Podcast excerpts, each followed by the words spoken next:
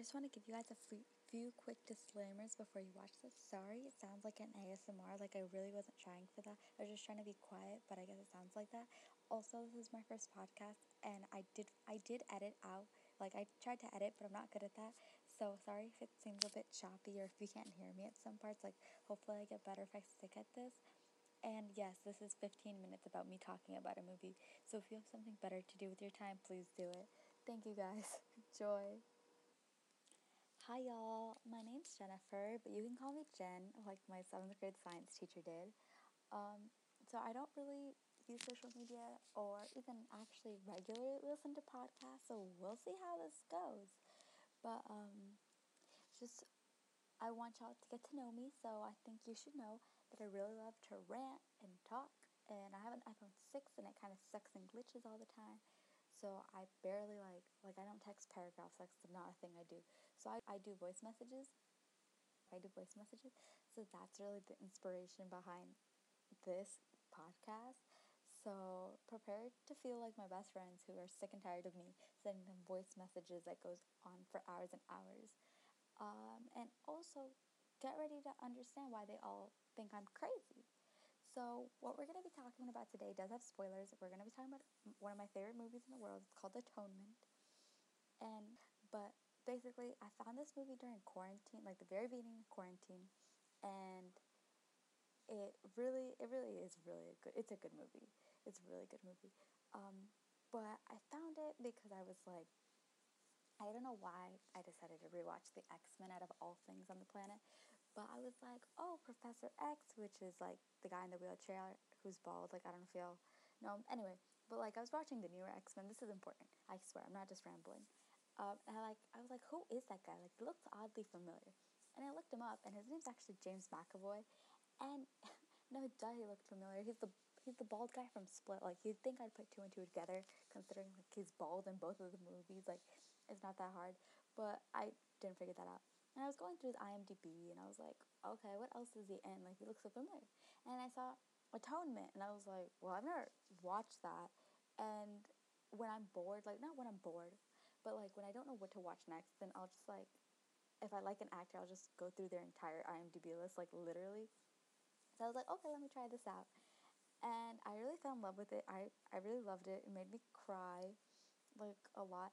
But it's been a while since I've watched it, and I want to give y'all like my raw reaction. So I'm actually gonna go watch it, and the next time you hear me, like I I would have been like after I watched the movie, and I'll probably be crying a little. If not, then wow, I was brave. But yeah, so we'll see how this goes.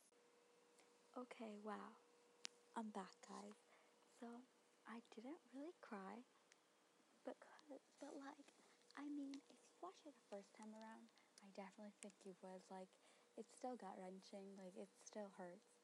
Um, and I'm not gonna lie, it's still. I think I could watch of it a few couple more times. Like, I think it definitely could be one of my favorites. Like, if people are gonna be like, you know, I'm about to go into college, so you know that like the freaking icebreakers. Like, oh, what's your favorite movie? Like, eh, I mean, it's it's a, it's a movie I could say for sure. Okay, so let me give you guys a rundown of the plot before because you guys might not actually watch it. It's like a two hour movie. I get it. Oh, by the way, if you do want to watch it though, it's on Peacock, which is like the new NBC. No, this isn't sponsored. Like this is my first podcast. Like I wouldn't be able to get sponsorships even if I wanted to. But it's a pretty good. I mean, it's free. Like you have like 160 seconds of the ads, and then you watch the movie. But whatever, it's there and it's free. And basically, so let me give you a rundown of the plot. So the characters. So there's Robbie, who's James McAvoy, uh, Cecilia, who's Keira Knightley, uh, young Saoirse Ronan, um, who plays Briony Tallis, funky name. And yeah, those are like the three main characters. So basically, like Robbie is the housekeeper's son, and the family. Oh, they're like the rich family is rich. They're from England, so everyone has a British accent. So come on, how could you not love the movie and everyone in it? Like they're freaking gorgeous.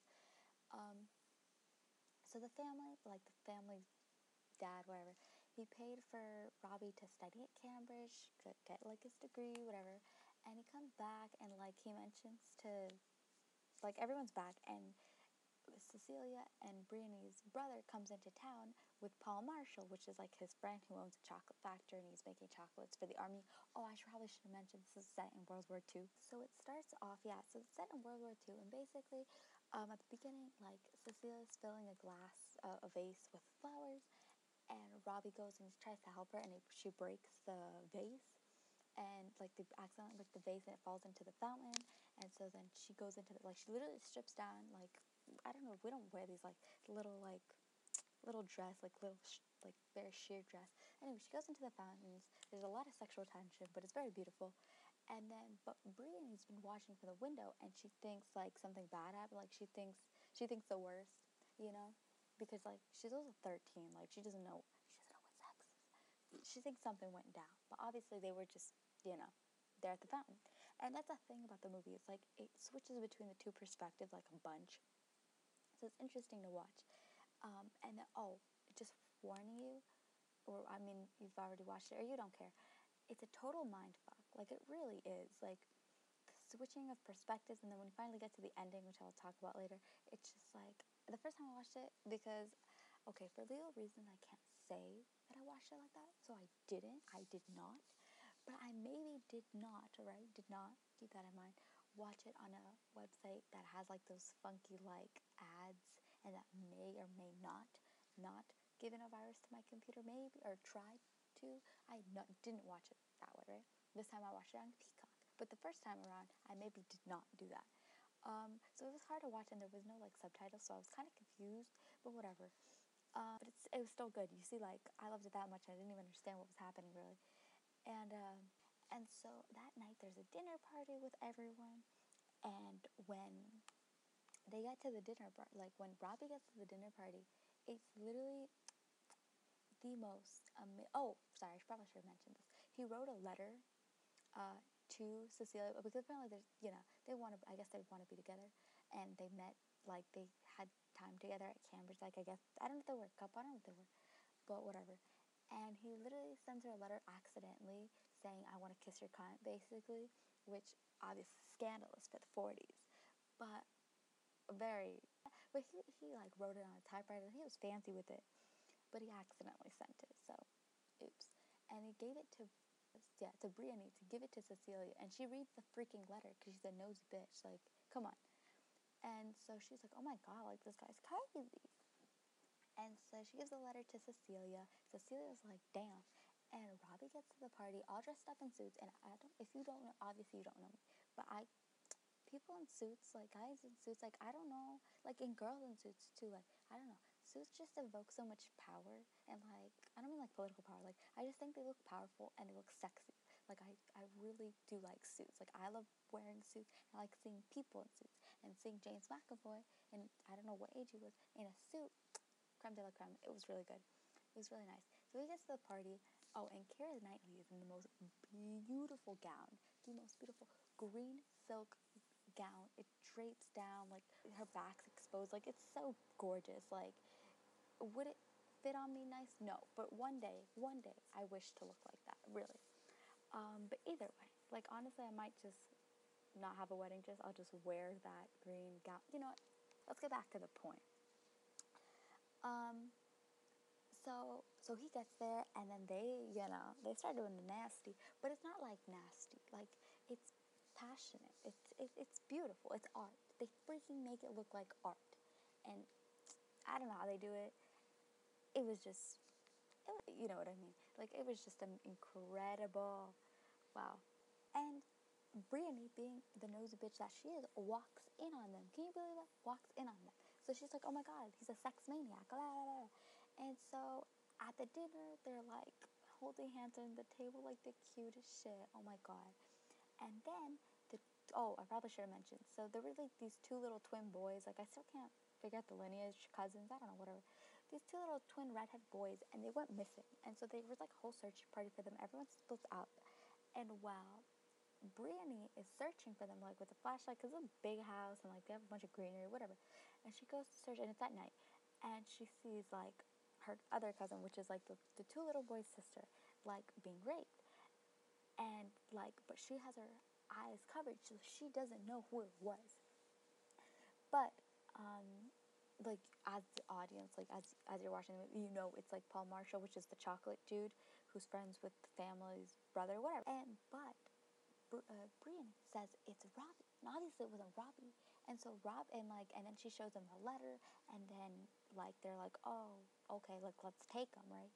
So, but Robbie had gone out like in the search party, so he comes back with the two little twins, like literally like save the twins, you know, and then he gets arrested, like huh? And then him and uh, Cecilia have like this really sad goodbye, whatever. And then he's in jail, and then he gets sent to the army because like World War II, da da da. Um, and then we get to one of the most incredible scenes ever. Like y'all, I know y'all only watch Dunkirk for Harry Styles. Like I'm exposing y'all. I know you did. But if you really want to see, like I mean, Dunkirk was good, but if you really want to see like a good Dunkirk scene, like go watch Atonement. Like just watch the it's a one like one shot. Like I don't know if y'all are familiar with the one shots, but basically like they film continuously for X amount of time. Like they did that in that 19 th- another war film that like won an Oscar or tried to win an Oscar, whatever those. And it's like a seven minute scene, and like in the scene they're like killing horses and like the soldiers are singing. Like it's impactful. Like even if you don't care about the romance, which is the only reason why I was there, but um and James McAvoy, beautiful pretty blue eyes and Keira Knightley's gorgeous green dress, but very, very incredible. Videography might not be the word, but I tried.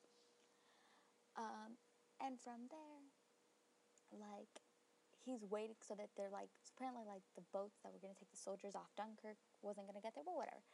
And then you switch to, like, back to where Briony's in. Briony's now 18, and she's a nurse in London. And so basically, uh, to make this long story short, which I basically Briony is a, an author and she ri- wrote a book about her life, right? She wrote autobiography, but in the autobiography, she was like, oh. And then Robbie and Cecilia get back together after he comes back from the war, and Dunkirk was a success. Which obviously, if you pay attention in history or watch the fucking Harry Styles film, you know didn't happen. So basically, she made up their like happy lives together, um, even though fun fact this is why I ever like this is why I cried because they both had died. Like well, he died at Dunkirk. He didn't make it. Like he literally died the last evacuation. Like what the heck? Like why can't he just live? And she died under the tunnels or something like in London or in somewhere in England like because there was like a flood because like they exploded some bombs. And they died like four months apart from each other so. Um, and it's just so sad because you don't figure that out until the end because like they make you believe that, that they got their little happy ending and that like they confronted Briony and told her like yo like you screwed up my life. Also one of the most beautiful scenes. But anyway just the videography. The in, like the buildup of emotion. Oh oh I forgot to how did I forget to mention this?